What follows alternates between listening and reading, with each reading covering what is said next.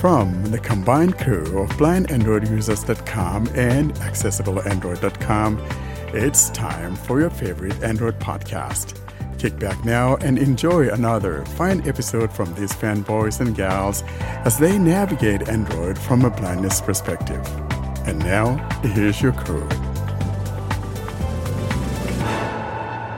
Hello, and welcome to episode 154 of the Blind Android Users Podcast. We're recording today on November the 18th, 2023. I'm Warren Carr. I'm Austin Pinto from Mumbai. Doug Cameron from Alberta. Fee Dunn from London. John Dyer from Virginia. Joshua from Saskatchewan. Karine from Lebanon. And it's Sally from Turkey. Welcome to episode 154, guys. Thanks for joining us this week. Coming up, this is what we've got for you. First, though, we talk about Android QPR Beta 2.1. Then we have the Android basics. Then we have a guest in our spotlight segment. We talk to Dipti Prasad. Up next, then we have the Radio G app, which is the app of the week.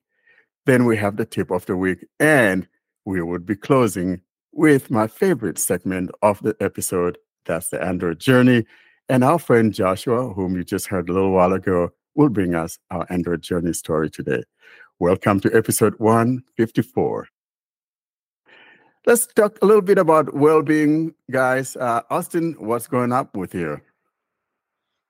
So, all the festivities in India over, the Diwali festival is over, but India is also in the World Cup final, and tomorrow we are playing Australia. When this episode is being published, the final should be on. So, if tomorrow India wins the World Cup, then it's going to be another Diwali with all rallies and beautiful scenes tomorrow after the final. I hope we win though, because if we lose, it's going to be very sad because we we won ten of ten on ten matches and then finally we lost. So, and Warren had a birthday this week. So Warren, how was your birthday? And you had some nice fun in the in the whatever you went to. Some gift you got. How was your birthday?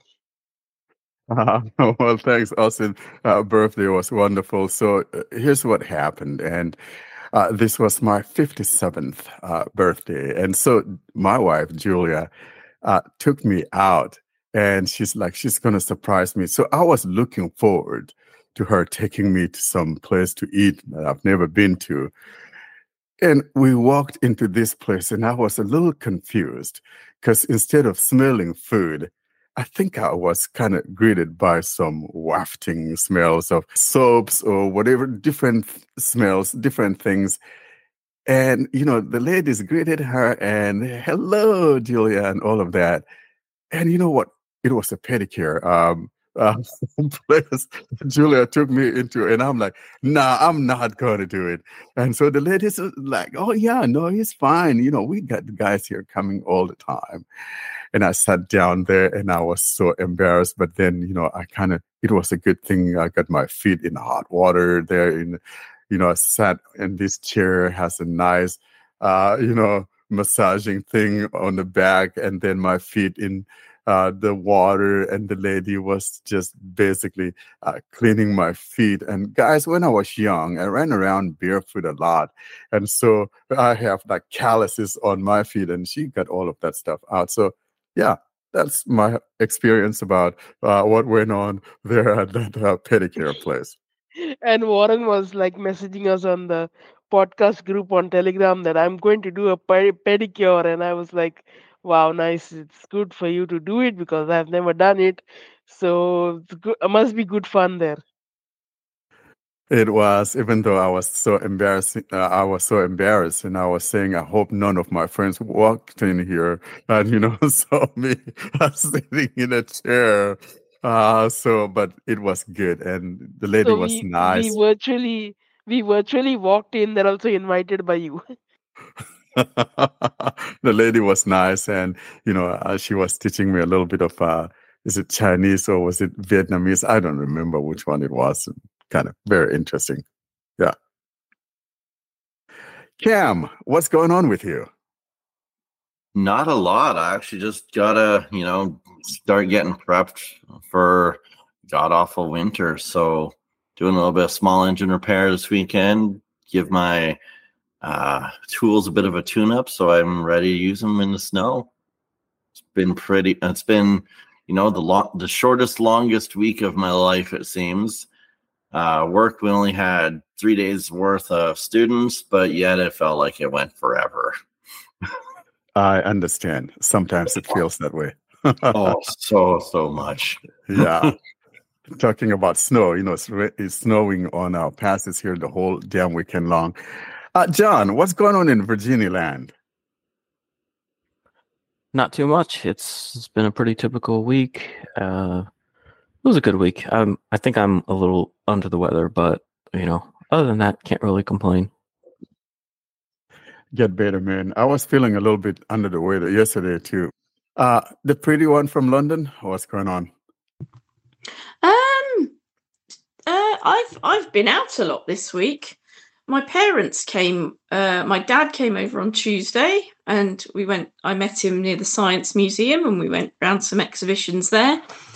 And then my mum came on Wednesday, and we did some shopping together. So that's been nice. Uh, now I've got two church services to prepare for because I'm a, a trainee preacher. One is next Sunday, and the other one is the Sunday after. So I've got plenty of work to do. It's been grey weather, some rain, not much sunshine at the moment, unfortunately. But um, started talking with the family about who's doing what over Christmas already. Oh, but um, yeah, that's that's me really. The handsome guy somewhere there who tries to be like me, get better looking every day. I'm talking about that boy from Samsun City. Uh, Sally, how are ya? Well, as always, I'm being more handsome every day. Uh, I've been away for the last episode. I hope people missing me. well, uh, the good thing is that we sure miss you, though. I don't know about the people Yeah. missing you. yeah. So without me, the handsome rate is going down. You know. I agree. So I got myself the new device, the S23. I'm super happy of uh, this new phone. I'm I'm amazed by S23, and being in Samsun, and I'm using the Samsung sit Samsung phone. uh, What else I can be, you know? It just gets you a little bit more confused. That's all. yeah, You don't know when you're using the phone or when you're using the city, right? Lebanese Belle, the pretty one, also from Lebanon. Uh, Karine, what's going on, girl? Everything is well here. Well, we are expecting a rainy week, and this is uh, something good. So um, uh, let's hope that um, we will have a lot of rain this week and a lot of, a lot of excitement as well. Wonderful. Uh, Joshua, we're going to be hearing from you, but what's going on in Regina, um, Canada? Uh, it's not much. Just seems like a nice sunny day today. I haven't really been outside all that much today, so. But yesterday there was there was some snow in the morning, and then it dried up in the afternoon, most of it, and yeah. It, it was gone, huh? yes, Yeah. more I- here now. I know how it is, you know, this time, you know, kind of goes early. But anyway, looking forward to skiing. Anyway, it's something we'll talk about in your Android journey later on. Maybe you have an app to uh, go skiing with. You're listening to the Blind Android Users podcast. So moving on to the next segment is the news and event coverage, and this week has been a very surprising uh, thing in the week that Google pushed out a, a QPR 2.1 for Android 14, and I updated recently, like today afternoon. And the one thing that scared me was my, my updated and my phone rebooted, and I saw this small setup screen. So it told me your pixel is up to date. I pressed next, and it gave me the screen where I had to accept the data sharing with Google what you want to send those diagnostic data and I was like why did Google wipe my phone? So I thought it wiped my phone, but it actually just gave me that setup. So I don't know why it even did that. Warren, did you see this and what were your observations about QPR, the new QPR released? That's really interesting. I didn't see such a thing on mine. However, I do want to mention here, though, that Google did something. If you guys remember how it used to be, for example, uh, when you uh, update, whether it's a security patch or an OS update, it takes forever. You know, the uh, optimization of the apps and all of that. So Google fixed that. Usually, this will take like an hour or more, depending. And I was so surprised, I almost fell out of my chair. Mine was done like in seven minutes. I started at like one uh, 48 or something like that. And by 155, it was done. And I couldn't believe it. I thought there was a mistake somewhere. But no, there was no mistake. And I also was reading on the subreddit, uh, Google subreddit, people were having the same uh, experience. So Google has heard our cry about this long update process, whether it's a 2 MB or whatever, it will still take you that long. And I'm so surprised that this was so quick and all of that. So I really like it. But the other thing that really confuses me, you know how it is that Google first released the QPR before releasing Android 14 uh, stable this year. And so we were still in the process of the QPR 1.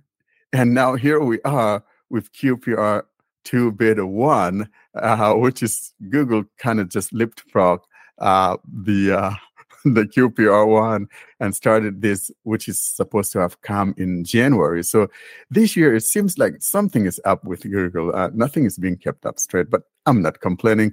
There are a lot of fixes on there. We'll post a little link to it that people can read up on as to the things that got uh, fixed or things to be expecting when it uh, drops as a feature drop in March. Because remember, this will be dropping in March. If you are not part of the program, then you'll be seeing that in March. The uh, first QPR feature drop will be in December. So Warren, now you know what it's like to be a Samsung user. You get your updates like you should. Yeah, John. No, I understand that, but then you know, here's the, the Samsung part, though. The Samsung part, yeah, the the download process is good, but then when it comes back, it takes forever to get back on. So Google has won it in both ways because uh, the download process is El Quico, and then coming back is not like long as the one that Samsung has. You know what I mean? So if Samsung has been waiting for this, yeah. If Samsung was I don't think I've this, had a. Samsung update take seven minutes ever. Like it's usually seven minutes or less. Like include download, install, restart, everything. Yeah, well, I noticed my Samsung, for example, is not as quick as you know when the, the phone restarts uh, to come back on. The Samsung one takes longer than the Pixel one yeah, does. that's true. It Yeah. does. It does Yeah. take longer to reboot after. Yeah, that's what I'm talking about. So uh, if they, if this is what has been holding Samsung back, you know, where we give Samsung a little bit of a you know a bad time about it, maybe now they can do uh, the AB partition, you know, uh, dual boot or whatever thing that they've been holding back on. And of course, Samsung's the big boy; they can choose to do what, whatever they want. You know, no one can do anything about it. But uh, I'm glad to see that we now have what Samsung has. You know, quick uh, optimization. Uh, I mean, download process optimization, and with Google, once that's done, coming back up is just El quicker. So I like that. I was so surprised. So last month in the last month's update, they removed that uh, screen which we had demoed sometime back, where there were things like pixel updates, app updates, and all those things. They brought this thing back now. So what you need to do is once you update your phone's QPR, you need to click on Google Play's service updates, and you will get a new update that way. So whenever you update a QPR or whenever you install any security update, if you don't have a latest Pixel or if you have some other brand's phone, you need to go to settings, security, and then you need to go and click on Google Play services and update that because even that gets updates.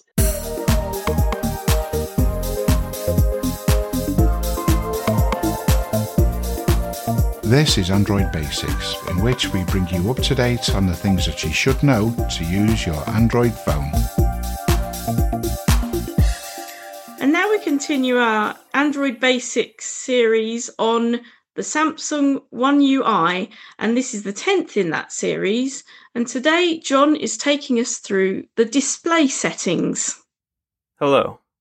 Today we're going to be continuing our way through Samsung's One UI settings. And what we're going to be covering today is the display settings.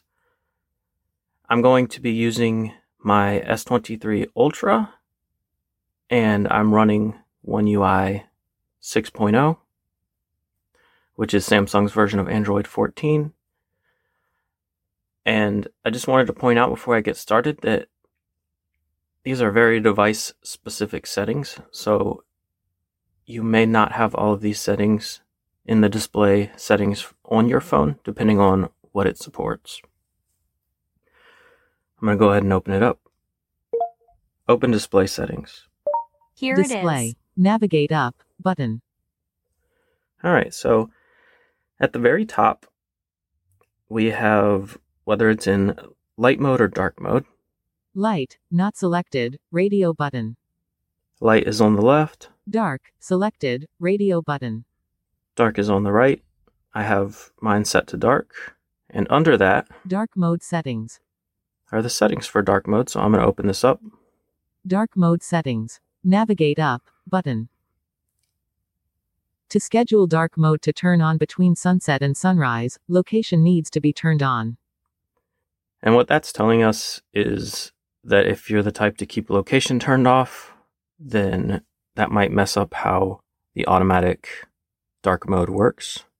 I don't have mine on, but here's where you would turn it on. Turn on is scheduled. To prevent interruptions, dark mode will wait until the screen is off before it turns on. Off switch. So that basically means while you're using your phone, it won't switch it from light mode to dark mode or vice versa. It'll wait till your screen's off. But I'm going to turn this on. Dark mode settings. Navigate up button. Dark mode will be automatically turned on at scheduled start time. And now this is turned on. Here are the options we have. Selected, radio button, sunset to sunrise. Not selected, radio button, custom schedule. So you can have it be light mode during the day or and dark mode at night, or you can customize it to whatever you want. So I'm going to back out of these settings. Display, dark mode settings. Next we have Brightness, this is self-explanatory. There's going to be a slider. 100%, brightness, slider. Of course, I have mine set to 100% pretty much all the time because I do have a little bit of vision. Obviously, if you're completely blind, you're probably going to want to turn this all the way down. Next, we have Adaptive brightness, off, switch. This is whether or not you want it to automatically adjust your brightness depending on your surroundings and how light it is in the room you you're currently in or whether you're outside or inside. Extra brightness, increase the maximum brightness. This uses more battery. On, switch. So I have this turned on and it does make the screen brighter. What I'm guessing this is, I'm not 100% sure, but I think maybe it might just let your screen run at full brightness even when it's not in sunlight because these phones typically do get brighter when they are in the sun. So that's my guess what that does. Next we have Motion smoothness, standard. this is the refresh rate. I'm going to open it up.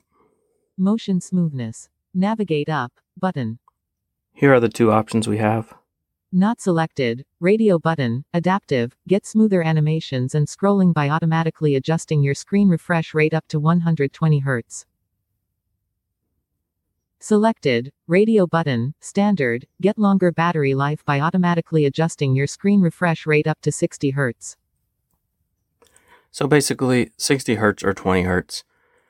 I always turn mine down to 60 because I can't tell a difference. And that saves battery. Some people will tell you that having a higher refresh rate makes your phone more responsive, but that's not the case. The refresh rate is a 100% visual thing. It doesn't affect the touch sampling rate of your screen. So, if anything, your phone will be more responsive when it's set to 60 hertz because it's actually only doing half as much. I'm going to back out of here.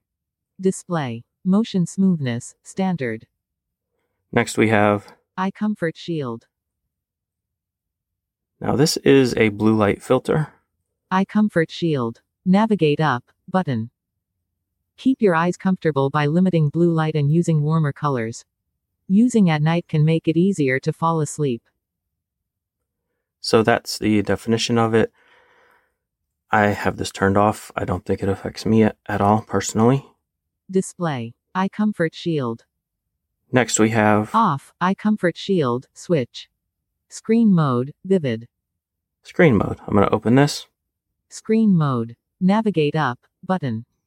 You have two options Checked. Vivid. Natural. vivid or natural, and this is, I guess, how punchy the colors are on your display. After this, you have White balance. The option to adjust white balance. 50%. White balance. Slider. Advanced settings. Button. And then I won't go in here, but the advanced settings, if you want to adjust the RGB levels independent from each other, you can go in here and do that. So I'm going to back out of here. Display. Screen mode. Vivid. Next, we have Font size and style. font size and style. Font size and style. Navigate up. Button. Font style. Default. You can choose the font here. Bold font. Off. Switch. You can choose whether it's bold or not, Font size. and then you can adjust the size. Decrease font size. Button. There's a decrease button, a slider, 29%. Font size. Slider. And an increase button. Increase font size. Button. So you can use the buttons or adjust the slider. I'm going to back out. Display. Font size and style. Next, we have Screen zoom. screen zoom. And this is actually important. Screen zoom. Navigate up. Button. What it lets you adjust is Use the slider below to make items on your screen smaller or larger. To change the size of text, go to Font size and style. so this does not change the size of text, but it changes the overall size of items. So, for example, you can increase this and less will fit on your screen, so you'll have to do more scrolling, but the items will be larger and easier to find when exploring by touch. So, if you like to explore by touch and you have a hard time finding small buttons on the screen, then definitely you're going to want to increase this and you know find what that balance is for you of what size you need items to be to make things work best for you i keep mine pretty low because i don't like to have to scroll any more than i have to i'm going to back out of here Display. Screen zoom. Next we have Screen resolution. HD plus 1544 x 720. resolution Screen resolution. Navigate up. Button. so i have mine set to HD plus 1544 x 720. Selected. Radio button. the lowest resolution possible because you know, I can't tell a difference and it's better for battery. I have two other options here. FHD plus 2316 x 1080. Not selected. Radio button. QHD plus 3088 x 1440. Not selected. Radio button. So again, this is the amount of pixels that your screen displays and has to refresh. So if this does not affect if you don't have enough vision to tell a difference between this, I recommend just turning it all the way down. Save yourself some battery. I'm going to back out. Display. Screen resolution. HD plus 1544 x 720. And next we have Full screen apps.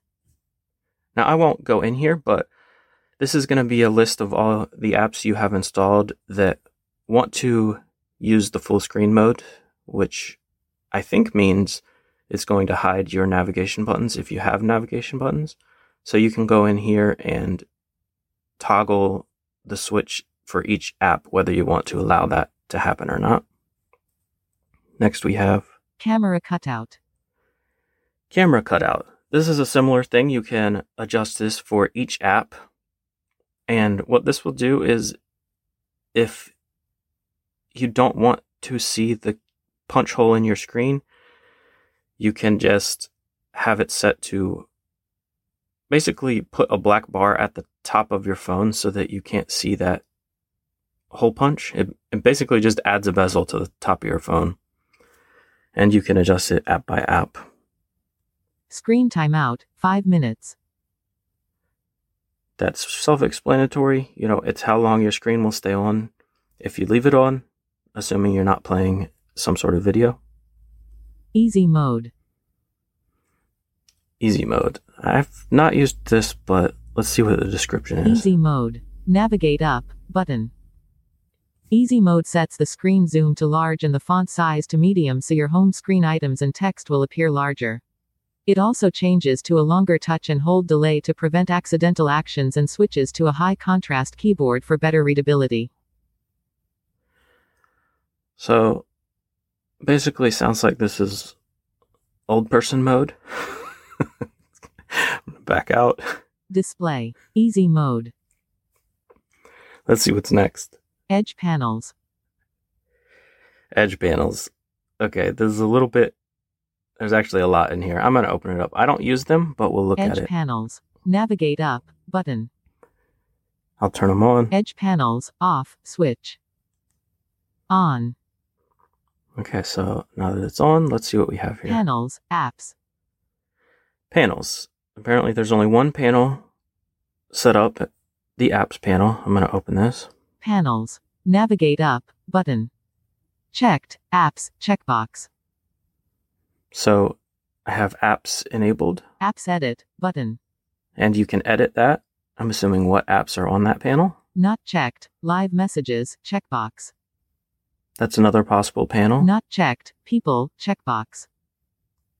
Not checked, smart select, checkbox. Not checked, tasks, checkbox. Not checked, weather, checkbox. Not checked, tools, checkbox. Not checked, music, checkbox. Not checked, reminder, checkbox. Not checked, clipboard, checkbox. Not checked, voice changer, checkbox. So as you can see, those were all the different panels that you can have enabled on here. There's actually a lot you could do with it, but I just don't use it. I'm going to back out. Edge panels, panels, apps, And under panels, we have handle, where we can adjust the handle settings. handle, navigate up, button. Lock handle position, off, switch. Whether or not you want it locked. Style, heading. Not selected red. This is basically Not selected orange. what color you want it to be. Transparency, heading. Next, we have the transparency slider. 70% transparency slider. Size heading. Then you can adjust the size. 43% size slider. Width heading. 0% width slider. Vibration heading. And then whether or not you want it to vibrate. Vibrate when handle is touched. On switch.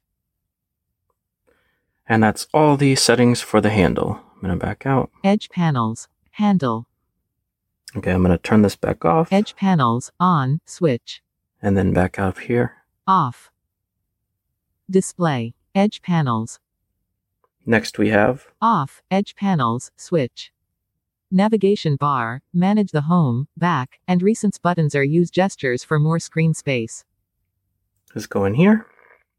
Navigation bar, navigate up, button. So I have mine set to use gestures. Not selected, radio button, buttons. So as you can see, buttons is not selected. Selected. Radio button. Swipe gestures. Swipe up with two fingers from each area of the bottom of your phone to go back, go to the home screen, or view recent apps. You can also swipe up and hold with two fingers to use your device assistance app. now, if that sounds weird, it's because that's not the default. More options. Button. I'll go into more options to show you the difference. Swipe gestures. Navigate up. Button. Now, these are the two types of gestures you can have on your Samsung phone. This is the default. Not selected. Radio button. Swipe from sides and bottom. Swipe up with two fingers from the bottom of the screen to go to the home screen. If you swipe up and hold with two fingers, you can view your recent apps. To go back, swipe inward with two fingers from either side of the screen. To open your device assistance app, swipe inward with two fingers from one of the bottom corners. Swipe up from the bottom of the screen with two fingers to go to the home screen. And then there's an alternative method, which is what I have enabled, which is this. Selected. Radio button. Swipe from bottom. Swipe up with two fingers from each area of the bottom of your phone to go back, go to the home screen, or view recent apps. You can also swipe up and hold with two fingers to use your device assistance app. So basically, you would just swipe up from the bottom of the screen wherever the button you want to press would be. So swipe up from the center for home, swipe up from the left for back, if that's how you have the back button set, and swipe up from the right side of the bottom of the screen to do recents. The reason I do this is because of the swipe up and hold from the center for the assistant, because that's much easier for me to do with two fingers than trying to swipe up from the corner. And then after these settings, we have 33%. Gesture sensitivity. Slider. the gesture sensitivity, which you can adjust. So I'm going to back out of this section. Navigation bar. More options. Button. After more options, we have Gesture hints. Show where to swipe up for navigation gestures. You can also swipe left or right across the hints to switch between apps. Off. Switch. So I have this turned off because I can't see it anyway. Switch apps when hints hidden. On. Switch. This allows you to still swipe between apps even when that's not showing. So if you don't know, if you put two fingers at the very bottom of your phone where the buttons would be and you swipe them to the right, that will go to the last app you were in. And then if you swipe it them back to the left, that will put you in the app you just were in. So it's just a quicker way to switch apps rather than bringing up the recent screen. Next we have Show button to hide keyboard. The button is only available in portrait mode. On. Switch. Block gestures with S Pen. Prevent the S Pen from being used for navigation gestures. This helps when drawing or writing near the edges of the screen. Off. Switch. Button order. Header. Heading. and then you can adjust the button order. Not selected. Radio button. Recents. Home. Back. This is how Samsung has had it by default in the past. I don't know why, but they let you change it. Selected. Radio button. Back. Home. Recents. And that's how I have mine set. So I'm going to back out of these settings. Display. Navigation bar. Manage the home, back, and recents buttons are use gestures for more screen space. After this, we have Accidental touch protection. Protect your phone from accidental touches when it's in a dark place, such as a pocket or bag. Off. Switch. That's pretty self explanatory. I've actually turned this off just because sometimes when my phone is in my pocket, TalkBack starts talking about how it's protecting me with accidental touch protection. And I don't want to hear that. If my phone's in my pocket, I want it to be quiet. So that's why I have this turned off. Touch sensitivity. Increase the touch sensitivity of the screen for use with screen protectors. On. Switch. That's self explanatory as well. I don't know why I have this on. I don't use a screen protector. I'm going to turn it off. Off. Next. Show charging information. Show battery level and estimated time until full when always on display is off or not shown. Off. Switch. So, whether you want your phone to show its percentage while it's plugged in, screensaver. And then last we have screensaver. I'm gonna go see what the options are. Screensaver. Navigate up button. Selected. Radio button. None. I have none selected. Not selected. Radio button. Colors. Not selected. Radio button. Photo table. Settings. Button for photo table. Disabled. Not selected. Radio button. Photo frame. Settings. Button for photo frame. Disabled. Not selected. Radio button. Photos. So these are the options they let you have for screensaver. So basically, it's like when you when your phone is charging and you're not using it, do you want something to be on the screen or not? So that's why I have this set to none. And that was the last setting in the display settings. So I'm going to kick this back to the crew for further discussion. Thanks for listening. Thank you so much, John. We appreciate that. And let's talk a little bit about this area, guys. I think probably one of my favorite things in this part of the display is that um, one has a lot of choices in here. You know, if you're a Samsung guy, you got the easy mode, which is uh, I don't suggest that for those of us who are blind, but you have things like the eye shield comfort. You have all kinds of stuff in here. So this is where you can even go to uh, do things like your whether you like the uh, native gestures and things like that. I really like what Samsung has in here. They have a lot of things here in the display. Uh, what are some of the things that you guys like on here that you would like to comment um, on the things that John showed us? Well, I don't use it very often, but when I first get my phone, I always use it to make it longer before the screen locks. Because I think that when can be very get, annoying, isn't it? Like yeah, when 30 you first get your phone, it's like thirty seconds. Off. What? I was only putting this down to have a drink or something. What? Just stop it. So that's usually what I go in there for, and um, that's about it actually. Although I did, I did learn something it, when John was going through that. The thing about um, it showing you how much longer it would take to charge the battery and the, the battery information. And I thought, oh, I wonder if I've got that switched on. I don't think I have. Maybe I'll switch it on. So thanks for that, John. That's very useful. Yeah, I tell you, I used to hate when I started first on Android. Um, and you know, I'm trying to type in something, or I just put it down, like you said, uh, trying to do something for like a few seconds, and the screen has shut off. And so I finally wised up. I put mine at five minutes, even though I'm advanced Yeah, I did that. in that. using Android, but I still have it like five minutes. Earlier on, when I started, I had it on 10 minutes. I don't know. have Can you do 10 minutes? is.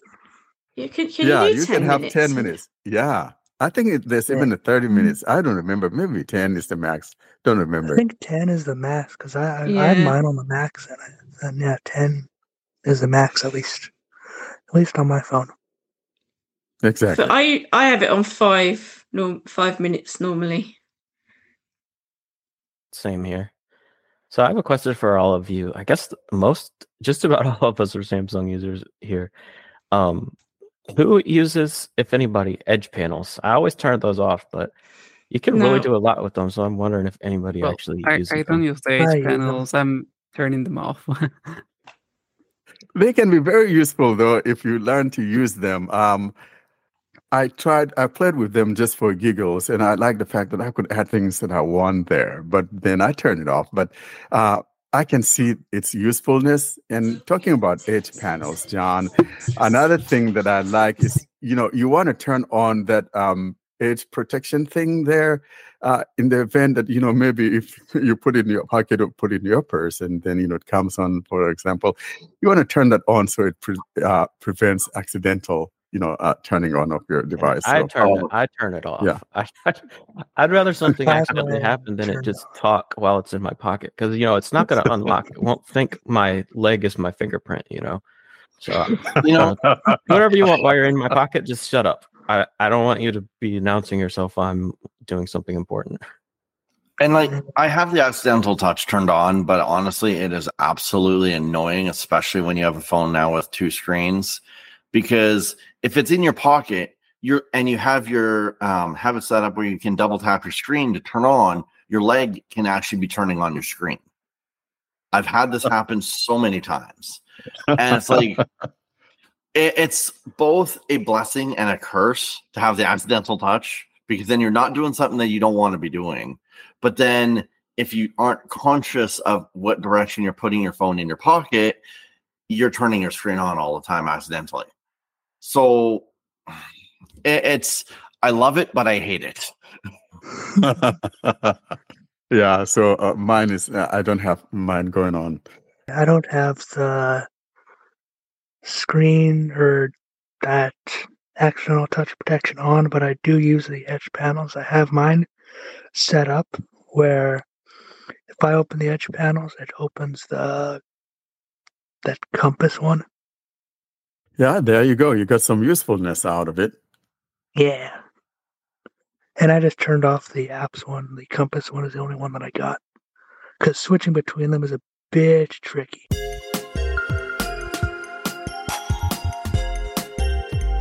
This is the Spotlight segment. Stay tuned for premium interviews, device unboxing, and more.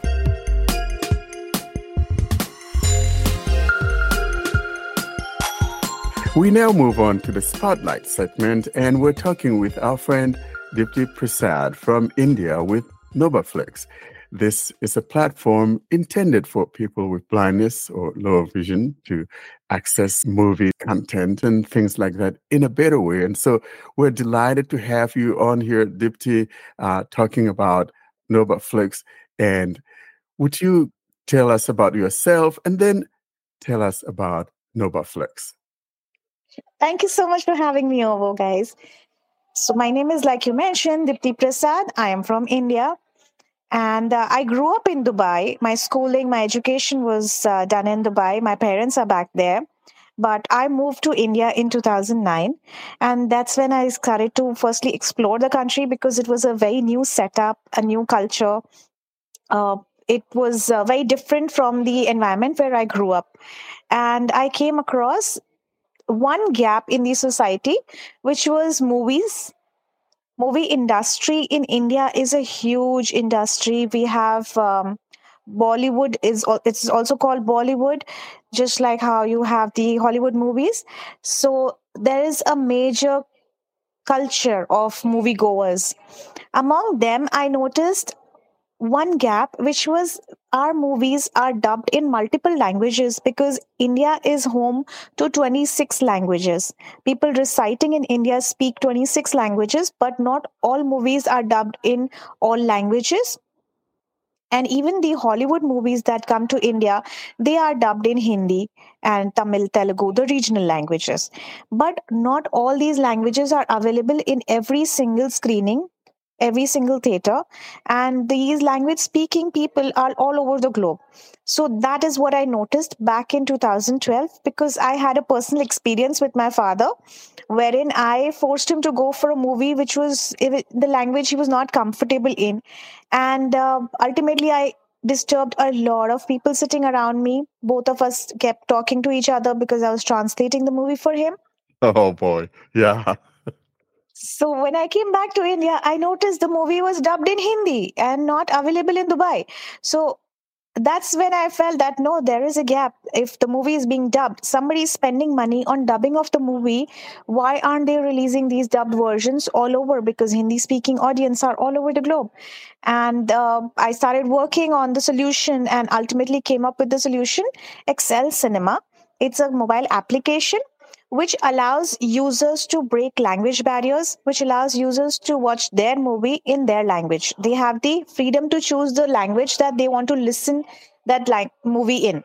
So they could be seated with others in the same movie hall watching on the big screen but listening to their own audio in their earphones using their own smartphone and once we launched this in 2018 that's when some um, i felt that for visually impaired, I can add the audio description file on the same platform and give them access to the theaters because in india we have um, we don't have the assistive listening devices like how you guys have it in the us india is depended on some NGO or some non for profit person you know uh, individuals to organize these movie shows.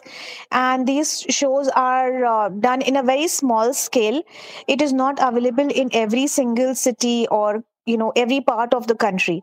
So by adding the audio description track on excel cinema i made the entire indian cinema industry accessible for the visually impaired and uh, we were doing we had good number of movies on the platform but then we were all hit by the pandemic covid-19 and locked in the house. Nobody's going to the movie halls. That again got me thinking that the ott platforms have uh, what is the content accessibility rate there? And it will be surprising for all of you to know that only 0.05% of hindi cinema content is audio described whereas India is known for reci- the world's 50% blind population is reciting in India. But there were not any solutions for the Indian cinema. So, hence, I decided to come up with an OTT platform called NobaFlix. Noba stands for No Barrier. It's a subscription based platform.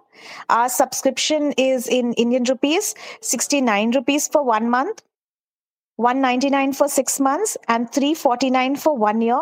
Users can even request for sponsorship because there are a lot of indians who still don't have an active source of income for themselves. And they're still dependent on either some ngo or on their family or friends but uh, i don't want to exclude them because they can't afford the platform fees. Hence i have given them a request for sponsorship and somebody else can pay on behalf of this particular user and give them sponsorship of annual subscription plan. And we add content every week. Every week two to three new movies web series are added on the platform for their entertainment so the content keeps increasing. Currently in my library, we have over 300 movies in just a matter of five months of launch. Fantastic, uh, Dipti. Now, talking about you know audio description and all of that. To be mm-hmm. honest mm-hmm. with you, I think this is where a lot of um, shortcoming is observed. I mean, even here in the states, for example, mm-hmm. it's not every movie that mm-hmm. has that one someone has to actively you know do such a thing and i'm particularly glad to see that you've taken such an initiative mm. to kind of go after something like this because not everyone you know thinks about us i always say no one mm. goes to the bed thinking about us mm. and things like that we're always an afterthought and so to see you uh, you know stepping up to the plate and trying to do something of this uh, is uh, welcome uh, fresh air, so to speak. And I'm so thankful that you are uh, taking your time to do this thing. And now we, let's talk though about the uh, global um, availability. This is something that is available not only to India, but mm-hmm. also in other countries. And if so, what are some of the hurdles that you may be going through uh, making it available everywhere? See, like I mentioned, India is home to world's 50% of blind population. So I want to focus first in India, get my user base. At least my, my challenge to myself is I want at least 1 million users on the platform within the first year of launch. Once I'm able to achieve that, I'll be able to convince my payment gateway companies, the banks, that they can allow me to accept payments from overseas because as a new entity, it is uh, not allowed for me to accept payments from overseas. It comes under some money laundering clause. Hence, uh, I have closed down the application from the Play Store itself that if any user who's outside India searches for the platform, they will not be able to log in or they'll not be able to find the platform but the reason is not that i don't want them. I don't want overseas users. The reasons is uh, mainly because my bank is not allowing me to accept the payments. And that would lead to a lot of uh, bad ratings because you know they'll give you all kinds of uh, low rating because they're not able to get it uh, to access it from their location. So i totally understand. So tell us then uh, how does one go about let's say someone is, is uh, someone is in india. Um, mm. would there be a website that they would go to to get the APK, or how do they go about accessing uh, the installer for the app? No, for if somebody is in India, they just have to search for Nobaflix on Play Store and uh, they can install the application from Play Store itself.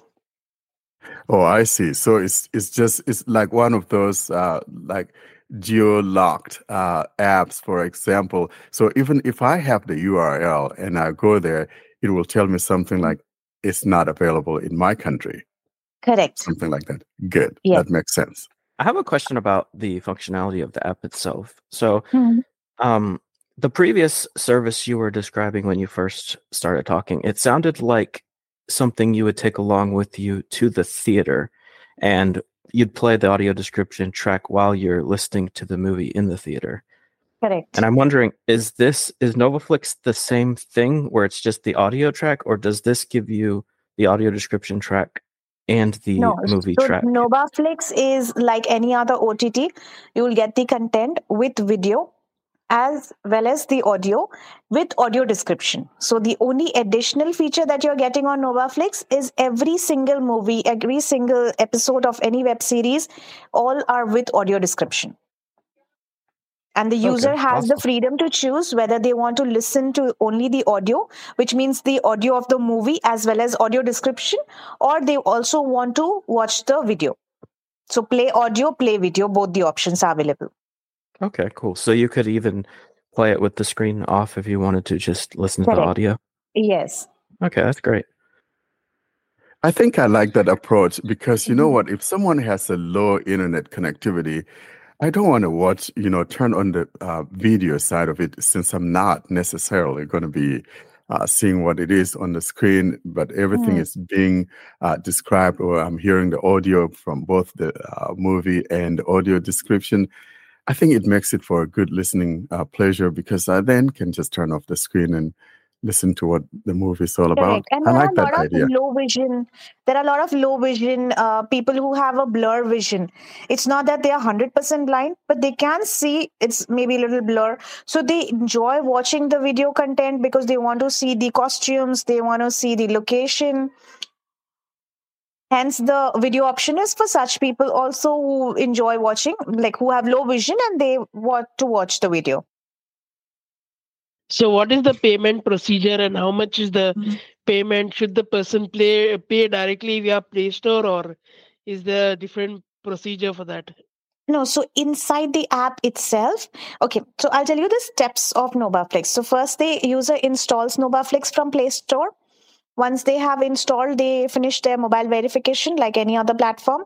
You create a profile using your profile photo, name, email address, location, and uh, then is the home screen where the list of content is available for the user to know what all movies Nobaflix is offering with audio description when the user decides which movie they want to play and they did try to play the movie there is a pop-up of a verification screen because this platform is restricted to visually impaired only. Hence we do the verification for every user. The user has three options. Either they can uh, upload their disability certificate. So the government of india gives out uh, id cards basically for the people with disability. So their disability certificate can be uploaded in the form of an image or a PDF. The other option is get reference. Under get reference, I have collaborated with 38 odd organizations who are already working for visually impaired in the country. So these organizations are basically doing their skill development, education, hostels where uh, people with low vision or blindness stay in them, stay with them, and uh, these organizations are helping me create awareness about the platform, also helping me verify the users. The third option is a verification code, which is given out by the organizations only, the our partners, basically NobaFlix partners. Once the verification is completed, then the user has 12 free movies. These 12 free movies they can enjoy, they can play how many ever times they want. And uh, they can get used to the platform because the buttons are new. The you know the procedure basically it's a brand new platform for them. Let them get the hang of it. And once they en- start enjoying the platform, they can go and subscribe to our premium content and the subscription plans are listed like i mentioned earlier also and they are listed on the app on our premium content and these payments can be done inside the platform itself, like on NobaFlix. So there's no external payment mode that they have to use. It is all incorporated inside the platform. So the 12 free movies is like a title, uh, like a trial, and then you join the premium pack. Correct. Or is there ex- extra content with the premium pack? Yeah, so like I said, we have three over 300 movies and web series. So out of 300, only 12 are given out to them to experience because a lot of visually impaired don't even know what audio description is. So let them first learn how movies are made accessible. Let them understand how movies are being audio described and what is it that NobaFlix is offering them. Dipti, let's talk a little bit about something different, and that has to do with the uh, development. Because so oftentimes we hear developers saying it's hard to develop for Android and all of that. What are some of the challenges that you ran into or that you encountered uh, while developing this app, especially uh, making it accessible to blind people? Because when we talk about uh, apps for the blind or apps uh, being accessible for the blind, that's when all the problem comes in with developers who think that it's hard to develop for uh, screen readers. Were there any challenges that were posed to you um, during the process of creating this particular app, and how did you solve those problems? It's I, I'm surprised who's being saying this to you. Because for any app developer, they know that they have to label the buttons. And that's all a visually impaired needs. That if the buttons are labeled, they can access the platform. Even the screen readers, of course, there are multiple screen readers, but I'm talking about the basic one which is available in every single smartphone. You turn on your accessibility feature, and your phone is reading all the uh, all the apps and basically reading out the labels for you, right? So if we take that little effort, any developer that matter has to take that little effort of labeling their buttons and it becomes accessible for all. You know, I couldn't have preached it any better than you have. and uh, frankly, uh, I would love for these developers to hear what you are saying because that's the problem that we often come across. You know, you want a particular app and it's not accessible, and reach out to them, and oh, you know, we don't have the resources and all of that. As though, you know, just labeling a button, you know, makes Oh it so resource intensive. you know, Uh, all we want to do is at least label for me this button is to play or this button is to pause this button is to uh, skip ahead or rewind or whatever the case may be.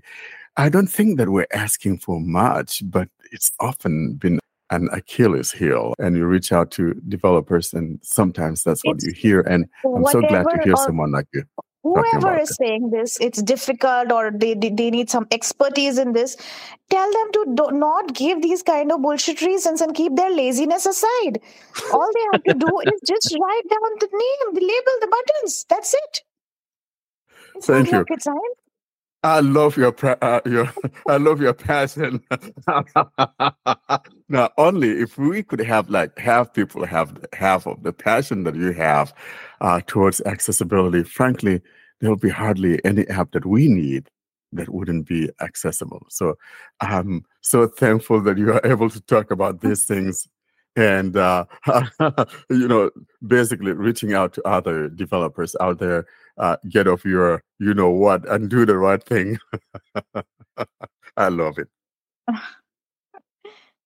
No i wish to see inclusivity. That's what i stand for. I want to see inclusivity not just in the entertainment industry but also in every single sector of the society. The education has to be inclusive. The the work space has to be inclusive. It has to be inclusive for all. Only then we as a country or we as a society are on a good path or you know going on a good developing path. Amen and amen to that. And this has been absolutely beautiful. So, is there any updates to the app, or is there an, any like projects or changes in the pipeline that we can expect? Absolutely. So um, I've just updated my new version yesterday morning, the NobaFlix version 2. in that we have made some uh, ui changes we have um, made basically we had earlier we had a partner nobaflix partner application separate now we have incorporated the partner features also in the same platform nobaflix user app and uh, the next one i'm trying and hoping that i can launch the ios version of nobaflix because currently nobaflix is available only on android so that was the first thing i i launched the platform for android because I wanted the Android users to feel glad and happy that there's something available for them, which is not Thank available you. for the iOS. Thank you. uh, thank you. And I would even say, hey, hold off the uh, Fruitvale You know, that is- iOS that one is- till uh, that is one next reason two years. That is one reason uh, because of which I suggested your name to the podcast. So what exactly. this? Yeah, what because is this Nobaflix always partner app? Nobaflix Partner app basically has it's a very simple app. It's used by all the organizations, like I mentioned, who are working for the visually impaired, so that uh, they can keep a track of the users that they have approved or verified. They can give out verification code through the app, and they can even sponsor visually impaired through the app. So that's basically one pager. It's not a very heavy or nothing um, major on the app. It's just used for verification. So my plans, like I was mentioning, iOS is what I want to launch as soon as possible now because it's almost ready. We're just under the testing, um, uh, trying to test the beta version. And after the iOS is launched, I want to start with the regional language content also. Because Hindi being the big major language in India, there are also more small language pockets, and every single pocket has visually impaired. So I want to make content accessible for them in their own language. So Tamil, Telugu, Punjabi, Marathi, all these small language pockets, they have their own content, and these will be audio described and play will be hosted on Nobaflix. And then we can start with the TV version, and hopefully, in this uh, journey, I may open my platform for overseas users also. Yeah, that was going to be my next question. Are you planning to bring the app to uh, over, overseas users? like i said i have i don't have to do any changes i just have to do two clicks on the app store on the play store that is it has to be available but the challenge comes i can make it available but i can only offer you the 12 free movies.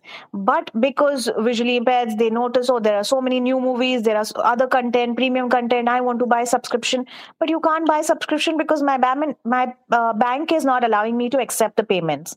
It's not something that you know nobaflix is holding against the overseas users. I will be of course very happy and you know I'll be even the- my users will be happier that it's an international uh, platform, but the challenge is uh, coming with the payment gateway. So here I've got a question. You know, you said it's uh, specific to Indian market, but you know there are some people doing all the reverse engineering and uh, making the app working in other countries. How are you gonna fight against it, like piracy and stuff? I just see because again, like um, I see the payment that I'm asking for. Firstly, no, Nobaflix is a not-for-profit. It comes under No Barrier Foundation. The subscription amount that I'm asking for on the platform is helping us create more content accessible and give back to the society, give back to the same community. So if you're going to steal from your own brothers and sisters, and the way we have our library, 'Cause, you well know, organized, barely any money. Yeah. It's not the first time that it's happening. I mean, uh, there are some services or uh, apps for it blind, and we Yeah. steal from uh, our future doing this uh, cracking and stuff. So uh, that's what I wanted to say. So let me say this. Now, if you are out there listening to us, the whole idea of Nobaflix is to benefit uh, blind people. And if anyone does crack this, you're hurting the other blind person out there. Uh, so it doesn't make sense. So if you guys out there, uh, please be supportive and you're not even, you guys are not even asking much and the most important thing is that whatever that you get from this goes back into the society. So this is different. It's not like me say i have an app that i made and then you know i'm asking you for little payments which goes to my own pocket for my own use. But your benefits or whatever profits that you get or little amounts you get is something that gets thrown back into helping the blind society. So it just makes sense that no one messes up with this at all in any circumstance. So if I tell you the cost for making one audio description, one movie audio description, the production houses or Prime Video, I can quote the figures that the Prime, uh, you know, Amazon Prime is charging. It's six lakhs plus GST. GST is the taxes in India Yeah. and so I have over 300 movies. So, you know, the users or the listeners can now start calculating 6 lakhs into 300 would be a lot of money that I have put in Nobaflix with my own pocket, from my own pocket. And I'm expecting that I should see, I'm not, you know, uh, I'll not be always here, be available, right, to make the audio description. I want the community to support buy subscription or sponsor each other because you guys know the situation of or the life journey of another visually impaired person rather than me as a sighted trying to explain this to you. Exactly. the money is going to make more and more audio description and the platform will be run and sustainable for the community. So it's an entire ecosystem which is helping which is providing entertainment to visually impaired so I'll be equally happy to make my platform international and uh, give access to everyone because you know that's the reason why I have made the platform, right?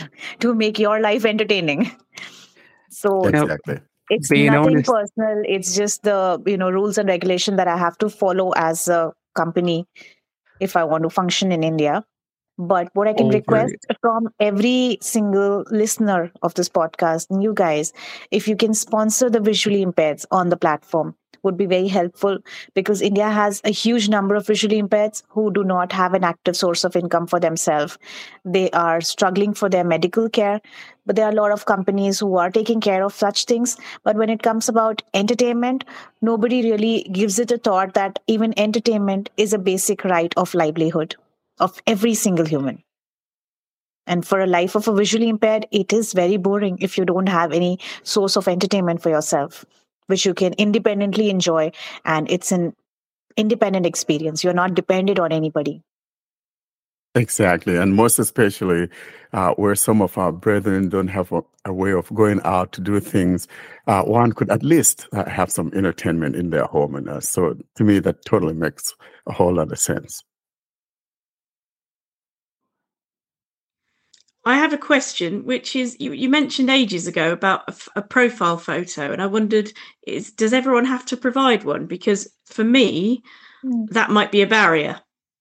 No, it's not a mandatory. See, on my Okay. profile, when when anybody is creating their profile on Nobaflix, on the Yeah. name is also not a mandatory field, but it helps us identify the user. Sometimes, if they are sending us feedback messages, it's nice to have their name so that we can Yeah. address them. That's the only Yeah, that- reason. But yeah. even the profile photo is an optional thing. Your email address is an optional thing. None of these feature, none of these fields are mandatory for any user.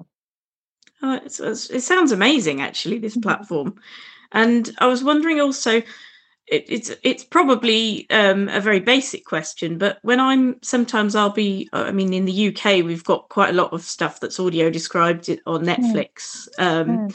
and I speak English, so I'm very lucky in that there Mm, is quite a lot of content. Um, will it will the app remember where you got up to? Like if somebody rang me up in the middle of watching a program or something, Yes. or So or do I have to is find, or do I Mm. have to find it again? No, no, no, no. The app is intelligent enough to pause as soon as your call will start ringing. The Mhm. app will give you a security notification in case if you are turning on your camera or any recording app in your phone. Hmm. Just in case if you're up to fishy activities, you might want to record the content, right? So the app is intelligent enough to know that there's some recording uh, app that is doing an external recording on the platform. So we stop at that. We stop Oh, is, is that because of the pho- the microphone Correct. coming on. Yeah, I see. Yeah. So you you want to stop that. Um, Yes. And what if I close? I mean, obviously, I wouldn't be using it right now because at the moment it's not in the UK. But what if I could use it? And what if I close the app. Mm. and open it again next week? Will it still remember where I got up to? Yes. So we have mul- like our content, there's 300 movies and web series mm-hmm. are divided by genre. So we have the first section is our recent release, which is every week what all new movies are being released on the platform will be our new releases. Then we have the free section, and then we have continue watching section. So suppose if you watched a movie 30% and you decided to close it, you came back maybe next day, another day, you watched something new because there was a new content release and you got excited over that. So you can go back because the continue section will have all the content that you have played. And you have not completed at least 90% of that content. Oh, that's great. So you can you can you don't even have to go through all the different movies. You can just find it there Correct. straight away. Oh, that sounds really good. Now, Dipti, let's talk about a couple of things that came across my mind. And uh, the first one has to do with uh, when we have new OS updates, for example, because that's sometimes where uh, an existing app, maybe developers not in tune with uh, what's going on, and then uh, it fails. Like, for example, you know, we're up to Android 14. Um, so, what P- API does um, uh, Nobaflix uh, support? Does it support Android 14? Uh, in the event that someone gets Android 14 and they have it, or would it just be compatible? No, so we are supporting Android 14 as well. We learned about few new bugs yesterday. Like we, uh, like I mentioned, we had a new update ye- yesterday morning, and a couple of users did have few glitches with Android 14, and we resolved those. They were immediately resolved. Wonderful. Now, my next question, and probably my last, would be you know, we are now in the age of uh, uh, wearables and all of that. Is there Mm. any plan? I know this is kind of maybe far fetched, but Mm. one of the problems that we have on uh, Wear OS is the fact that w- one does not have a lot of uh, apps on it. Would you be looking into creating or making it compatible like a Wear OS version so that most especially if all I'm going to be doing, if I want to just listen to the audio and I have my headset on and I Mhm. have my watch, uh, Wear OS watch, I could just uh, log on to Nobaflix and enjoy movies while I'm doing dishes in the kitchen or something silly like that. Sure, we can consider. I never gave it a thought, but that was a good suggestion from you, and I'll definitely consider it. We make that happen. Wonderful. Thank you so much. Because I, you know, that's one of the drawbacks on Wear OS because we don't have a lot of apps on there and it kind of makes it a little bit boring. But Mhm. when uh, developers consider this, I think it becomes a place to go to. Thank you so much. Does this app work with Chromecast at the moment? Not yet, No. but in future, yes. So, like I mentioned, my plan is iOS. In my pipeline, then there's regional content, the multi-language, basically more languages, maybe English language content also, and then Yeah. will be the option of uh, casting it on TV or the TV version. Yeah, because I, I because they're two different things, aren't they? Mm. T- a TV version where you totally get it on the TV, or just a cut, you know, send to Chromecast. That's a different thing again. And I just wondered if you'd, yeah, because I think that'll be quite a good, especially you know if you're partially sighted. Mm. Um, it's a much bigger screen then. Green, you know. correct. Yeah. Thank you. Now, uh, Dipti, tell us how people can reach you. Is there a website they can also go to and things like that? Of course, they can reach you via the uh, app itself, but is there another way people can reach you? For example, should someone want to contact you? Yeah, so our website is www.nobaflix spells N O B A F L I X dot com. Thank you so much. And would you be willing to come back again? I always ask our guests to see if they'll come back again in the event that there's something new or maybe some big updates and all of that, and come back and talk about it. Uh, would I have a little promise from uh, Dipti that will reach out to you and then you come back again? Absolutely. Of course, you have my word. Whenever you reach out, I will definitely come back. I had a blast today. I would want So- to enjoy this again. At least we're not going to wait till my next birthday uh, before you come back on. so now, though, I think it was a good thing you waited till my birthday. So uh, that's my birthday present. Thank you for coming on to sharing with us, uh, Dipti. Uh, we appreciate you coming on talking about Nova Flex today. We are so thankful you, you It came was nice meeting you. I'm glad you came on. I had pleasure meeting all of you and Yeah, thanks uh, for wish joining you a us. very happy Appreciate birthday it. once again. Thank you.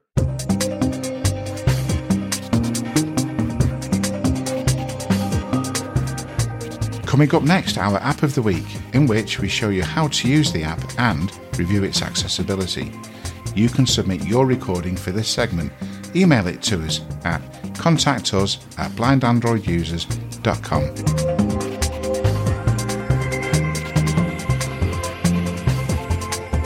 For app of the week this week, Warren demonstrates the app Radio G. It's a great radio app, it's pretty accessible, and let's go deep dive into details.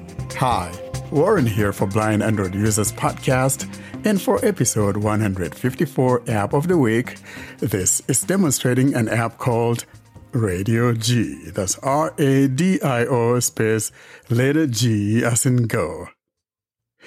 Now, I'm particularly interested in this app because it allows the ability to record. And that's one of the perks for me when I'm looking for a radio app. Now, another beauty about this also is the fact that you could add your own radio stations or you could suggest radio stations that could be added. Before showing you around on the app, I would like to mention here in passing that most of the buttons are not labeled, and thus TalkBack is doing the heavy lifting. And however, the good news is that these buttons so far that I've found that are not labeled and TalkBack doing the labeling, you can actually manually label those things to say exactly what you want them to say. And now let's get to demonstrating the app. I am on my home screen and will navigate my way to the app icon and let's get started. Radio G. Here is Radio G, and I'll tap to activate. Radio G. Allow Radio G to send you notifications. Allow button out of pager. The first thing we heard is as to whether or not we would like Radio G to send us notifications or not. Now, I'm notorious for not letting apps sending me notifications, and you can choose to allow it to send you notifications. For this demonstration, though, I'm going to tap on I don't want you to send me any notifications. Don't allow button. Therefore, I'm tapping on Don't Allow. Radio G. Stations. There we are. We are now in the main UI of the app. And the first thing we heard is radio stations. Now, I would like to mention here in passing that at the bottom, we encounter four tabs. Starting from the bottom left, the first tab we encounter is stations. And I think that's the one that's highlighted by default. Here's what I'm talking about, starting from the bottom left and going toward the right. Stations. Tab. Selected. One of four. In list. Four items. We are told the stations tab is selected one of four. Moving to the right, Favorites. Tab. Two of four. The next tab we come across is the favorites. That is, if you favorite any station, it will be right here in the favorites tab. Next to the right of that, History. Tab. Three of four. history, and that will have to do with the history of the stations that you've listened to. You will find them here in the history tab when it is activated. The last tab on the right here, however, will be Settings. Tab. Four of four. Settings, and that's the last one here. Now, let's go ahead though and see if there are any other things on the top. I'll be starting from the top left and then going right. Stations. Out of list. I put my finger near the top left corner and it simply says stations out of list. Moving my finger to the right, and if you're a swiper, just swipe. Add free version. Button.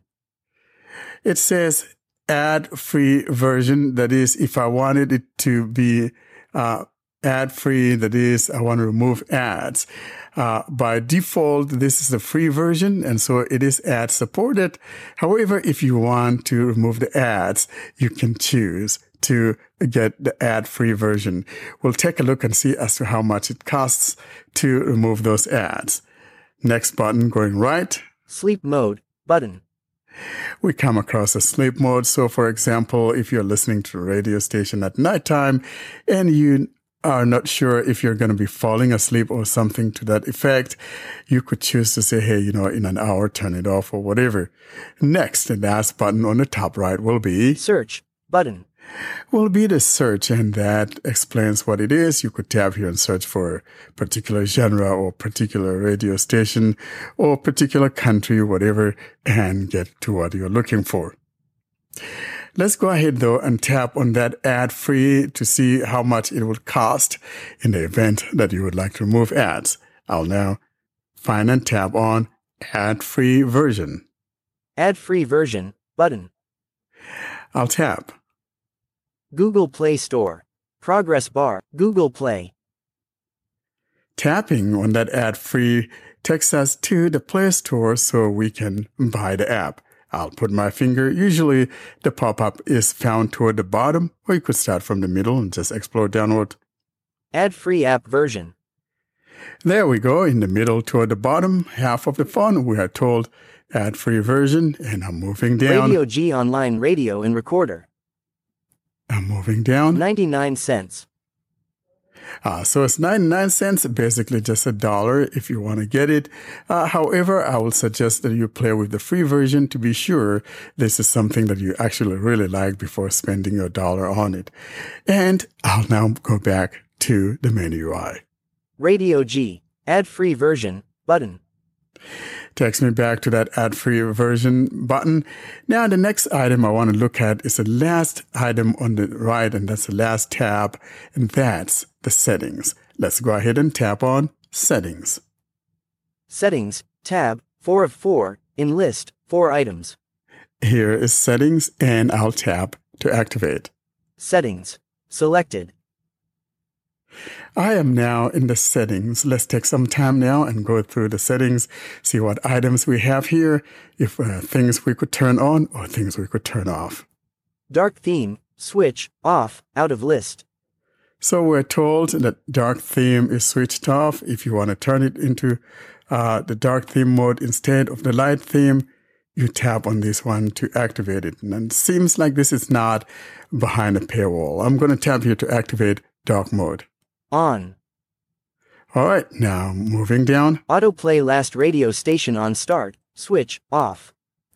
The next item we come across is to autoplay the station that you are listening to when you start the app, and it's totally up to you. By default, though, this is off. Next, let's move on down. Auto pause when headset is unplugged, switch on. That one is on by default uh, in the event that you are using a headset. And when you unplug the headset, it'll pause the station. Next. Keep screen on, switch off. Keep screen on, and that by default is switched off. I'm not turning it on. Next. Show records in bottom menu, switch off. We come across an interesting feature here says show records at the bottom. So by default, this is turned off.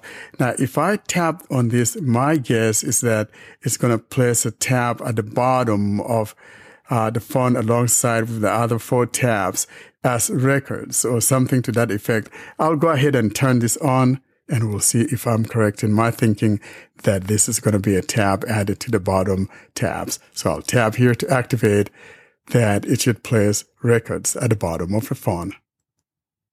Allow Radio G to send you notifications. Allow button. Tapping on that is asking me whether or not I should allow it to send me notifications. And again, I'm going to say no. I don't know if that's going to uh, deactivate that adding that tab to the bottom row or not. Don't allow button. But I'll tap on do not allow anyhow. Radio G settings. All right, let's see if that thing is turned on. Show records in bottom menu, switch on. There we go. It is still turned on. And next, create a new recording file for each song, switch off. And you could choose to create a new recording for each file in the event. That may be something different that you're recording. Maybe I'm recording a show and it's a new show or whatever. I could create a new file for that. It's totally up to you. At least we have that customization and you can choose as to how you want to proceed with this. Next. Save recordings to the system music folder, switch off. And here we find it saying that whether we should save the recordings to the music system folder. In other words, it seems like it will be saving your recordings in the apps directory. That's how I understand it. So you could choose here and then choose where you want to uh, save your recordings to. In other words, if you turn this on, then you'll be choosing for a different folder on your system that you would like to save your recordings to. Next. The entries are saved inside the app and will be deleted when you uninstall it. That explains it. So it confirms what I was thinking. It'll be saving within the app itself. And should you remove the app, all those recordings also will be deleted. So if you feel that you're going to be saving your files for some later listening in the event that you uninstall the app or anything like that, you're probably better off checking that checkbox or turning on that switch above and simply choose a different folder that you would like it to save your recordings to, maybe like in your music folder or creating a folder within your music folder called Radio G and just storing those things in there. Next. Country, United States. And here we're told country United States by default. Of course, if this is not your country, you want to make another country to be your default. I suppose you could tab here and go choose that country to be the one that it starts up on. Next. Language, English. We come across language selection. And of course, if you tab here, I'm sure you'll be able to choose the language that you would like to use for the interface of the app. Next. Records records. So I'm thinking that if you tab here, you'll be seeing all that you've recorded so far. So it will be like, if I have recorded something and I want to see what I've recorded, then I'll tab here to see the items that I've recorded. Next. Alarms. Next, we come across alarms. So if you want to choose a radio station to be an alarm for you, this is where you're going to find that. Let's move on to the next item, and we come across statistics. Statistics, and that's the one that you could tap on to see the stats and all of that. I'm not interested in stats, so let's move on. Equalizer. We come across equalizer, how you want it to sound like. You can boost up some of the mids and highs, and all of that is totally up to you. Next. Add radio station we come across ad radio stations. So, for example, if you're interested in a particular radio station and it's not found on here on the app, as long as you know the URL to that uh, particular radio station, you could add it here. You tap here and follow the instructions and add the desired radio station that you would like to add. Next. Share app. We come across share app. You could tap here to share the app. Next. Leave feedback. We come across leave feedback.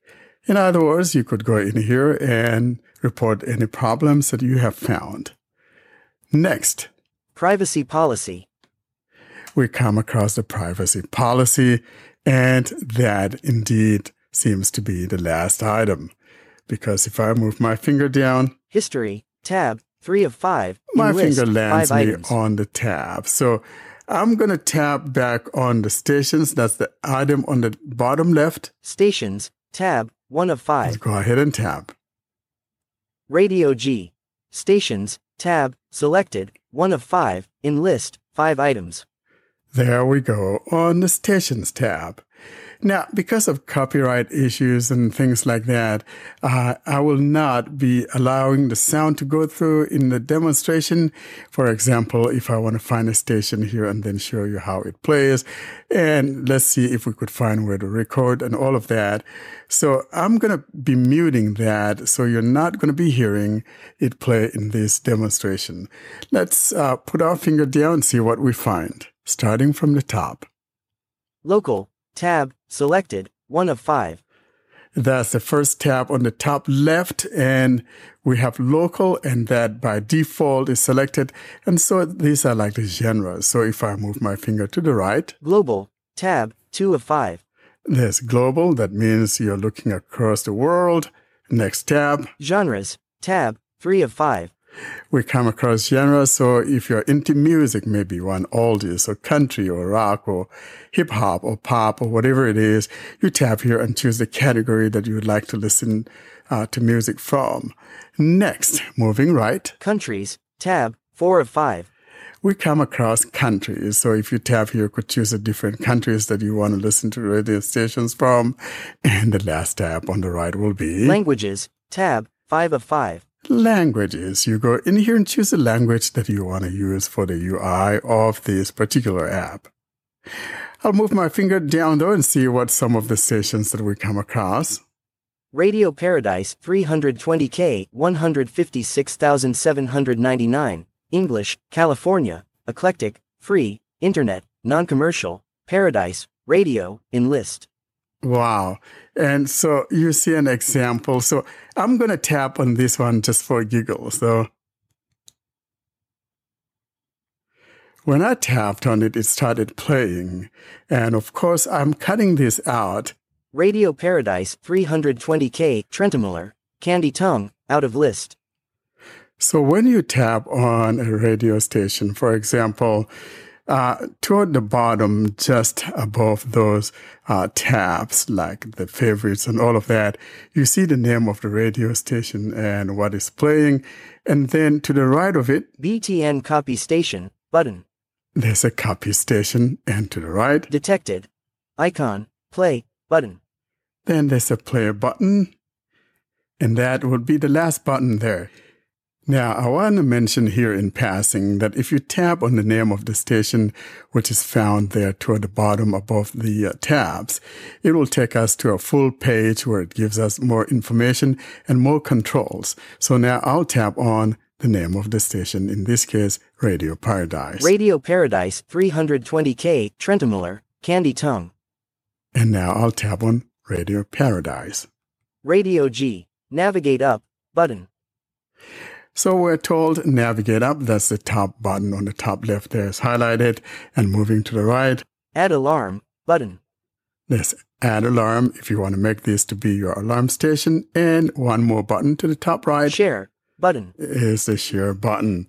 Now moving our way down toward the bottom of the phone. Detected. Text, WAM radio. Com, button. And we have a button here that says what is said. IV country icon, button. And it says uh, uh, country icon. So that's the country it's playing from. Of course, I'm on the US by default, moving my finger down, Radio Paradise 320K. and it tells us it's playing at 320 kbps. 320 kilobits per second, English. All right, moving down, Trentemüller, Candy Tongue. it says the name of uh, whatever the uh, music is. Moving down, BTN copy station, button. We come across that copy station, and to the right of it, Detected. Text, 1 estral. Oldie. 1 ounge, slider, 53%. And what I noticed with the slider is that it's not that you're going to be changing. If you increase the slider, you're going to be changing or moving the uh, song to another um, song or anything like that. However, the slider seems to be controlling the volume. So if you don't want to use your volume keys on your phone, you could use this to adjust the volume. I'm not playing this because I know it's going to be getting in the recording and Google is very particular about striking down for copyright material. Next, moving down, Detected. Icon, play, button. we got play. And of course, we're not seeing the record button because it's not playing. And if it's not playing, you're not going to find a record button. But to the right of that, Detected. Icon, star, text, John, button. the star to the right. Detected. Icon, like, button. and you can like the station. I'm going to tap on the play and then I will show you the record button. Detected. icon, play, button. And as you hear, it says detected, meaning that TalkBack is doing the heavy lifting. So, for example, if I want to change this label and just call it play or whatever, so it's not saying detected, you could just invoke the TalkBack menu. And for example, if I just tap with three fingers. TalkBack menu. Add label, in list. And there's add label there. I could tap there to go add label to it. Radio G. BTN play pause, button, out of list. Now I'm going to tap there.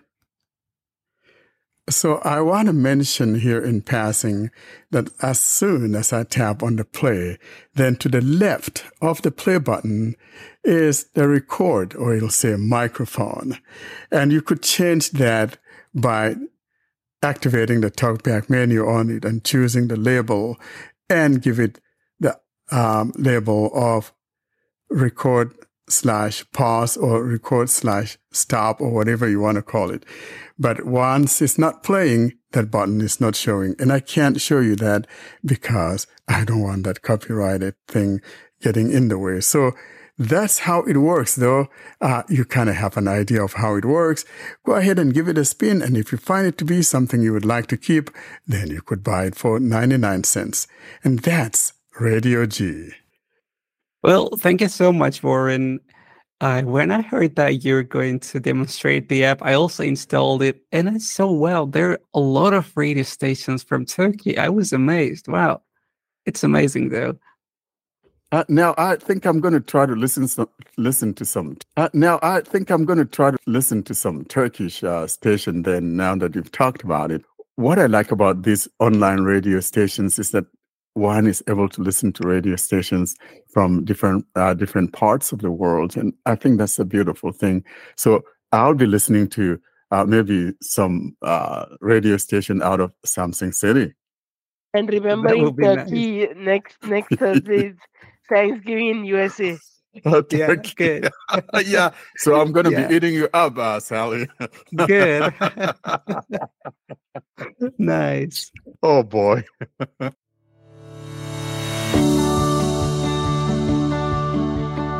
Coming up next is the tip of the week. Stay tuned for tips, tricks, and more about Android. And now let's move to the tip of the week. Well, as far as I know, this week uh, Warren was so excited while he was recording because it contains some sort of revenge. So let's give it to Warren and it's the tip of the week about the custom notifications in Telegram. Hi. For episode 154 tip of the week, this is demonstrating how to use a customized notification sound for a given contact within your Telegram. A little over 10 months ago, John demonstrated how to block someone on Telegram, and he used me as his guinea pig. And I've been holding that grudge against John now for quite a spell. And so today I'll be demonstrating how to add a customized notification for a given individual. And I'm calling this one Knuckleheaded John. The first thing you want to do is to be sure that you have opened up a conversation between you and the person that you would like to assign a customized notification for. I have opened up a conversation between John and I, and now what we need to do as a second step is to tap on More Options found near the top right. I'll now tap on More Options. More Options button. Here is More Options. Tap. Pop up window. Mute. The first thing we heard is mute. We're not muting John, although I could decide to do that, but that's not the crux of the matter. What I want to do is assign him that knuckleheaded John notification sound. So we tap here on mute. Back. We are now on a button that says back, and that's found near the top left corner. Now, if you're someone who likes swiping, you need to swipe three times to get to where it says custom or customize. I'll show you what I'm talking about. So if you're swiping, just go ahead and swipe. Disable sound. You swipe again. Mute for. We hear mute for. So if you tap here, you could choose, hey, mute John for X amount of hours or permanently mute John. But that's not what we're after. We're after the customize. So here's what we're looking for. Customize. Customize. We tap. And what we're looking for on this page is an item that's nestled between vibrate and stories. And what we're looking for here is an item called sound. I'll now put my finger down and tap on sound. Sound. Here is sound. We tap. John Dyer, notification sound, out of list. We're now on a page that says John Dyer notification sound. And here are several radio buttons that you could choose from. But however, we have created our own and I created mine. I just called it Knuckleheaded John. I recorded it actually, and I placed it in my notification sound or my notification folder, but it's not going to be seen among the radio buttons here that we can see on Radio this page. button, banjo, not checked. So what we want to do is tap on upload sound, and that's found near the top across the screen, or about an inch from the very top. We'll find that upload sound. Upload sound, 3 of 64. Upload sound, that's what we're after. We go ahead and tap. Telegram, internal storage, browse your file system, in list, 3 items. Attach media. Here we are told uh, we could browse our system and or below that you could also go to the telegram uh, folder if you have saved a sound there in the telegram folder Telegram, browse the apps folder. but mine is not there so i'm going to tap on the one that says browse my system Internal storage, browse your file system. there we go so i tap Recent, show routes, button, out of list. and here you could tap on show routes but by default it places you in the recents and of course my file that i'm after is sitting here in the recent and i'm going to put my finger down Knuckleheaded John.mp3, 2:13 p.m., 62.49 kilobytes, MP3 audio. There's a knuckle John headed uh, file. What you want to do is long press it. One selected. We're told that one is selected, basically one file selected. And now near the top right, you're going to find something that says select. Select, button. There we go. There's a select. We tap. Telegram, internal storage, browse your file system, in list, 3 items. And we're back to where we could browse our system again. And this time though, I'm going to go back. John Dyer. Upload sound, 3 of 64, in list, 64 items. And now we need to scroll down and find Radio the one button, that says alpha, not checked, 11 Knuckleheaded of si- John.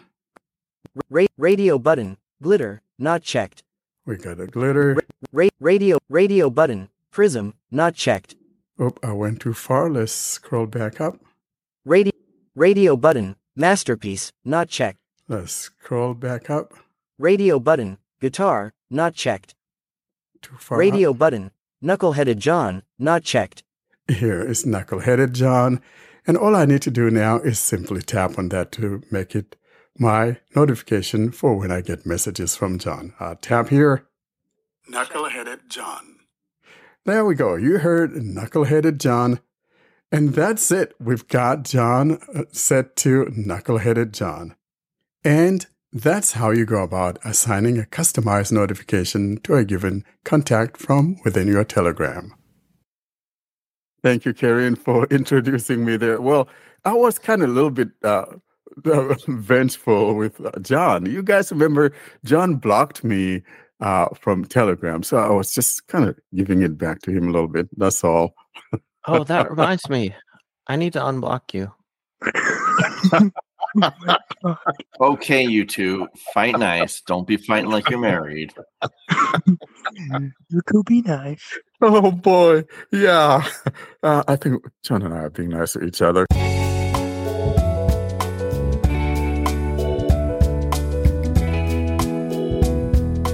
This is Warren's Most Liked segment, in which you can share how you got started with Android, the problems you had along the way, and much more. If you don't know what to say, we'll help you along the way.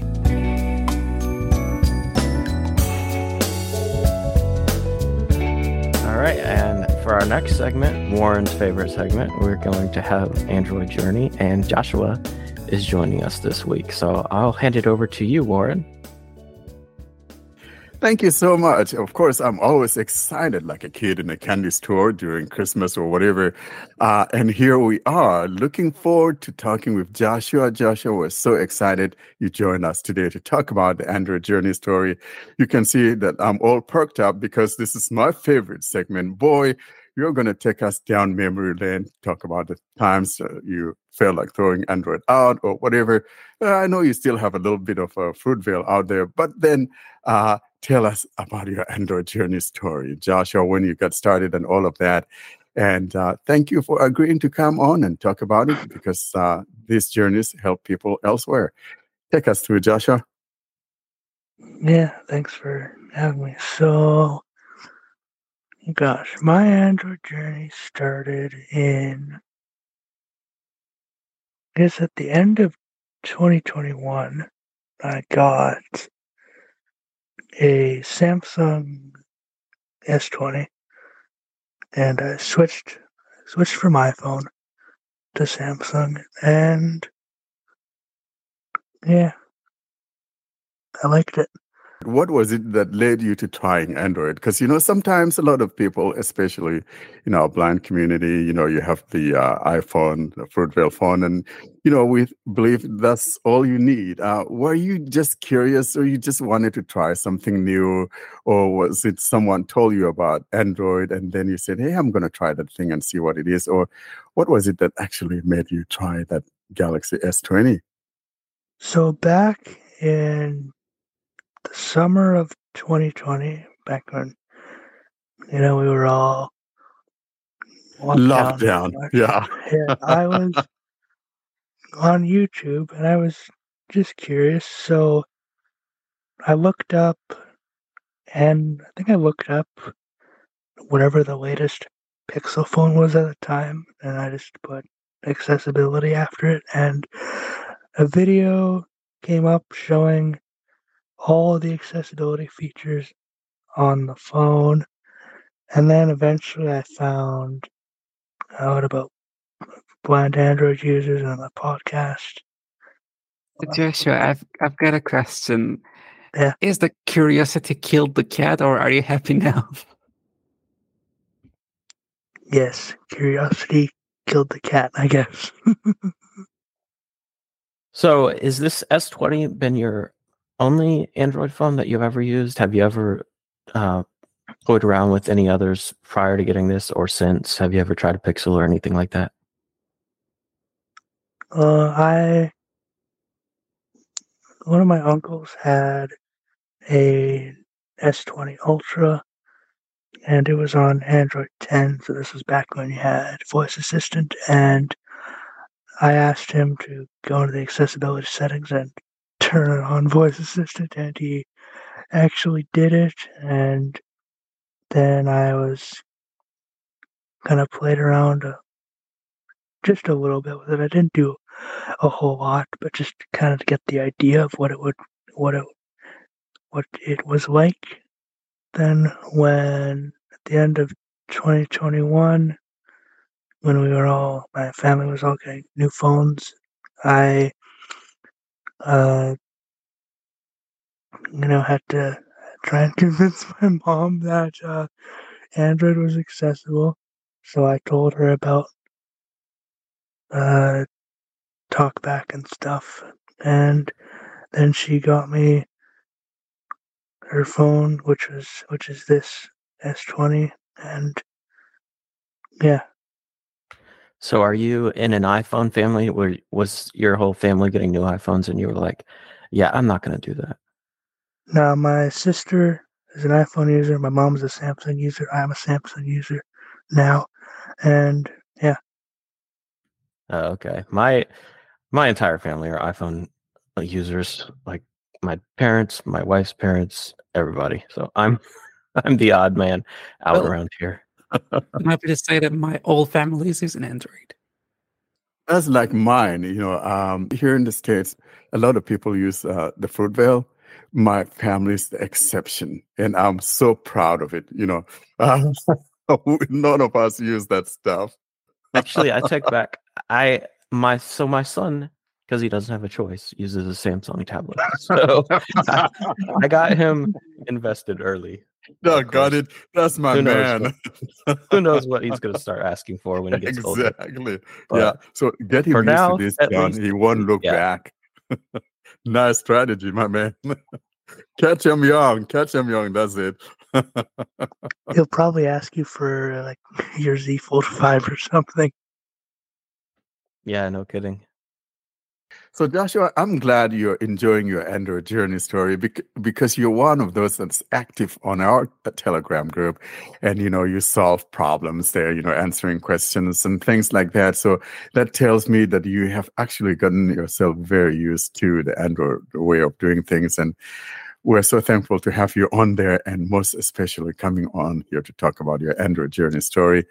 And um, you know, from time to time, you know, we like people to come back on. And so, if we want you to come back on, just come in as a guest, uh, listener, guest, uh, speaker, something like that. Uh, would you be willing to come back again, Joshua?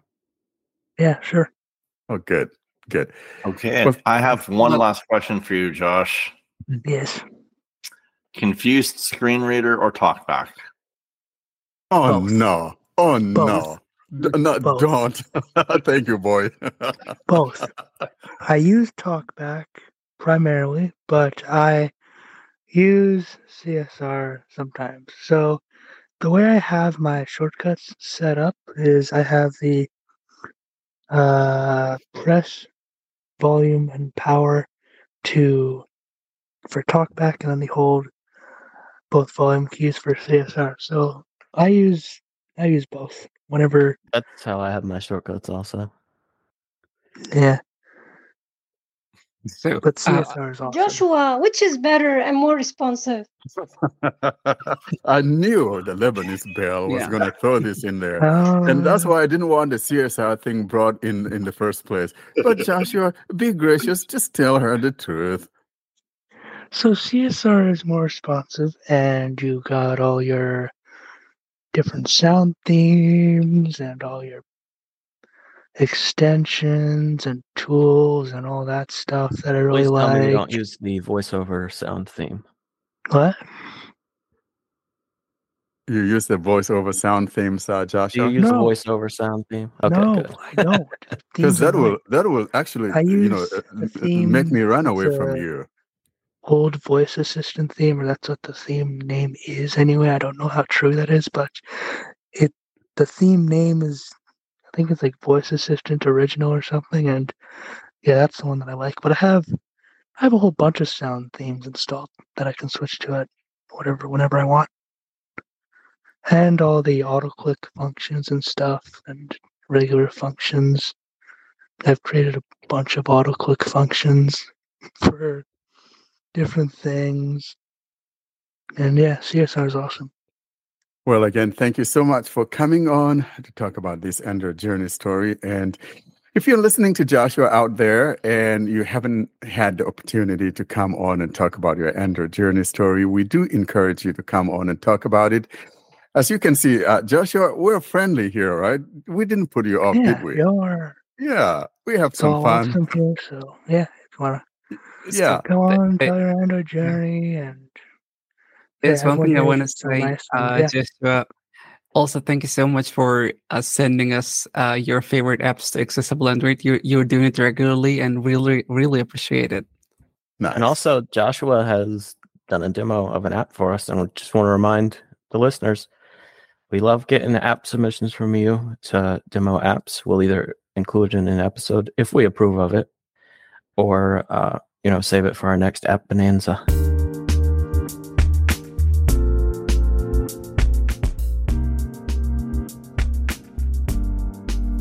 All good things must end. Thus, it's curtain drawing time, bringing us to the close of this week's episode. Coming up, though, we give you information on how to get hold of us.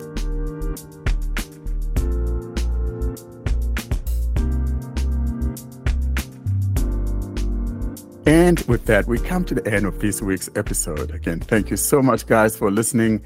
And up next, Austin is going to tell you information on how to get hold of us. Austin? To contact us, you can send an email to contact us at blindandroidusers.com. You can join our mailing list by sending an email to blind Android users plus subscribe at groups.io. You can join our Telegram, Facebook, Discord, and subscribe to our YouTube channel. The links for everything will be at the bottom of the show notes and also in the video description of the YouTube channel. And also, the links are in the websites panel of the YouTube channels. And that's it from me, guys. It's bye, and we look forward to seeing you next week. Would would that be after the Thanksgiving? Yep. Have a happy Thanksgiving, everyone who celebrates. Happy Thanksgiving, everyone. Those of you that celebrate Thanksgiving here in the U.S. Later, guys. Bye. Bye. Goodbye.